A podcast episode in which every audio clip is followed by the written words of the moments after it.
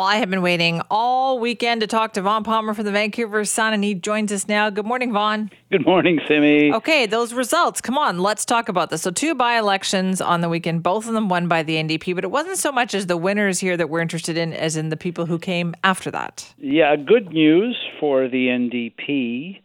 Uh, they were expected to win, but they not only won, they won handily. But the real good news for the NDP is what happened to the opposition parties, particularly BC United. Uh, look at Langford.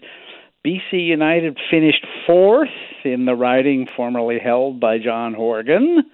And the only reason they didn't finish last is because there was a communist candidate there. So, I mean, uh, you can't find anything to cheer about for BC United here. And can we compare Kevin, it to previous elections? Like, how did they do in the last couple of elections? Uh, well, they've dropped from about 30% of the vote there in that riding 10 years ago down to a rounding error in terms of their share of the vote in that riding. So, you know, they, they, the other riding, Mount Pleasant, is not really a big deal, but uh, less than 10% of the vote in a suburban Victoria riding with a lot of populist, sort of middle class voters. I mean, Kevin Falcon is supposed to be crafting a strategy to appeal to those people. But the the two things he's got trouble explaining here, I think, and it's going to be interesting to hear what he says. I mean, first of all, the name change didn't go anywhere uh, with voters. I think a lot of voters went, BC United, what's that? They did recognize, however, BC Conservatives. They're on the ballot. They take 20% of the vote coming from nowhere. Look, conservatives haven't even run a candidate in that riding for 20 years. The conservatives haven't been a major factor in most ridings in British Columbia for decades. Okay, so, was it about the message? Let's talk about the different message then between BC United and the conservatives. So that's a good point. I mean, first of all, recogni- name recognition right? The, the BC United is a new name. They've only been around for three months. Uh, I think it was a mistake to change their name, but anyway, they did it. So nobody knows what the hell you're talking about, and organizers say that on the doorstep. Well, go to the Conservatives. The Conservatives got two things right in Langford. The first is they had a recognizable name that is getting a lot of publicity nationally. Pierre Poilievre has made the conservative brand very popular in a lot of corners here in British Columbia. Second thing is the Conservatives picked a good candidate, picked a local realtor, Mike Harris, and Har- what Harris did is the message to the conservatives. He did not go heavily on this anti trans stand that the conservatives candidate, social conservative candidate, took in Vancouver Mount Pleasant. He went on bread and butter issues. He said, We're going to look at transit in the region, we're going to deal with taxes in the region. He picked issues that resonated with the voters. So it's a by election. It's low turnout, Simi but a double challenge to Kevin Falcon. His name isn't connecting with the voters, and the conservative name is connecting with the voters. Okay, and that was clearly the case in Langford. But let's talk about what went like right for them over in Mount Pleasant. Well, or I more guess, right, I guess we should you say. Know, I mean, look, Mount Pleasant is such a strong NDP seat that it stayed NDP when the party was almost wiped out in 2001. So there's not an awful lot to be said there. The candidate who won there is going to be an interesting story because Joan Phillip uh, is herself uh, an, an, activist in the indigenous community, and in the past, uh, she and her husband, Grand Chief Stewart Phillip, have both been very critical of the NDP on indigenous issues and environmental issues. So uh, you know, she'll be a voice in the NDP caucus for a set of views that at the moment are not heavily reflected in NDP policy. So, but it's healthy for the party to get somebody like that in their caucus because then it's a voice that they hear from. Right. right? So, you know, I, I as I said, I, Vancouver Mount Pleasant. The only thing that's really interesting in Vancouver Mount Pleasant is the conservative message there didn't connect, and I think it's because their candidate there, Litsky, was um, a hardline social conservative. Yeah. British Columbia is not a heavily social conservative province.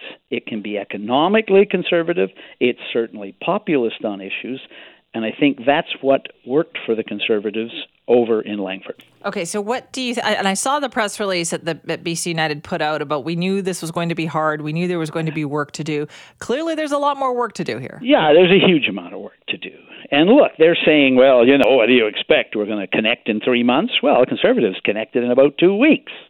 So clearly, uh, they knew something about what they were doing there, and clearly, uh, BC United can make as many excuses as they want. They've got one hell of an uphill climb ahead of them, including the logic of the name change in the first place. And the Conservatives now have a presence in the BC legislature already because Kevin Falcon kicked John Rustad out of the of the opposition caucus. So if he hadn't done that, the conservatives wouldn't already have a presence in the legislature. So I think, as I said, Simi, there's an awful lot of explaining to do. I think that within the Liberal Party, many haven't accepted either Kevin Falcon, uh, you know, as the right candidate, or worse, the name changes. Lots of liberals don't think that was a great idea, and I think they will be vocal and there will be pressure on Falcon to show fairly quickly they're going to turn it around.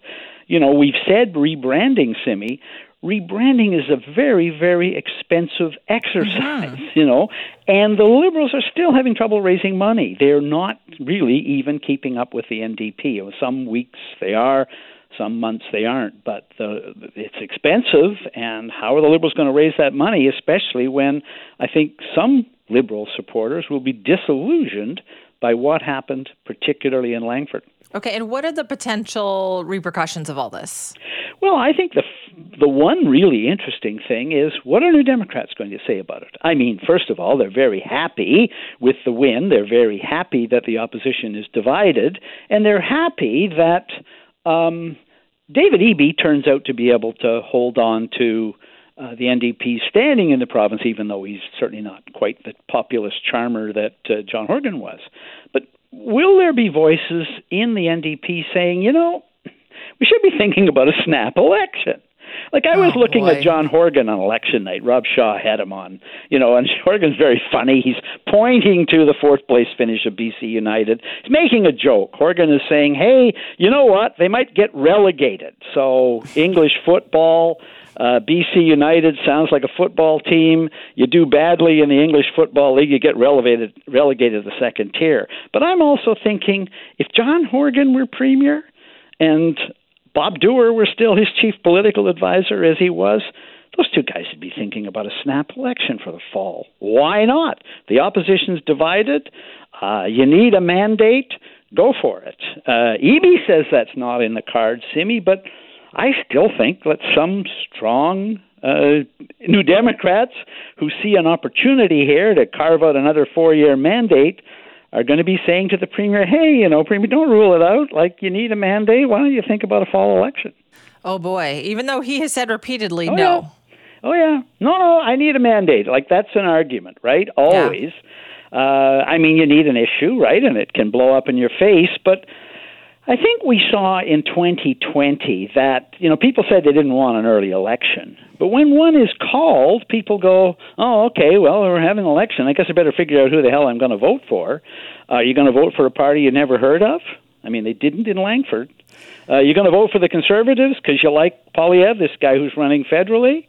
Uh, I mean, for the NDP, all of those calculations work because – as we see in Langford, if the opposition, well, in, in Langford, they, they won with 53% of the vote. But in closer ridings, you don't need 53% of the vote. All you need is for your opponents to be divided among themselves. Yeah, I could see there's going to be a lot of interesting meetings going on today. Yep. Oh, lots for us to talk about. It'll be Fun. interesting to see what Falcon says when he comes out and yeah. uh, that press release that you referred to doesn't deal with it. He's got some explaining to do, and it'll be interesting to see what he says when he surfaces. It sure will be. All right, Vaughn, thank you. Bye bye, Cindy.